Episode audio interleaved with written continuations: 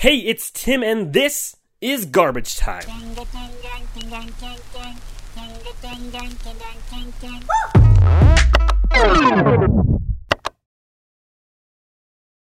Sorry, just thought a moment of silence was needed for the Leafs fans everywhere. Literally, I'm speechless for the Leafs. 3 to 1 series lead, and they blew it. You could look at the fact that Tavares was out since game 1, uh, Foligno missed time, Muzzin injured in game 6, but the team knows they missed on opportunities. Head coach Sheldon Keefe said the team was ready with depth and should have been playing better. Marner, he admits that he can't make mistakes like he did.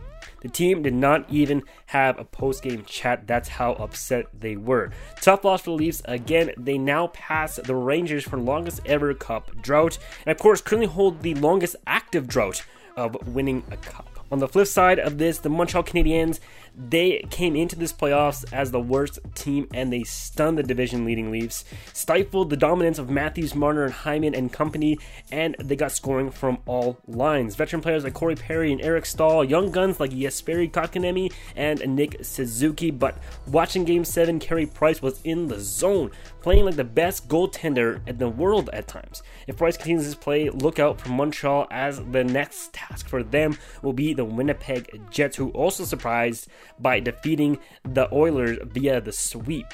Both teams seemingly have more holes than their counterparts, but managed to get stellar goaltending and scoring from different lines. I say the Jets have the advantage. They have a surefire top line of Scheifele, Wheeler, and Connor, but now I really can't count the Canadiens out. Looking forward to this second round, and now my allegiance has switched to the Winnipeg Jets. Also, Nathan MacKinnon, is he the best player in the world because he actually shows up in the playoffs? A few other quick notes. The NBA playoffs roll on. The Bucks are off to the second round, waiting on everyone else. In the CFL, the Edmonton football team is now the Edmonton Elks, and not gonna lie, I am liking the logo a lot.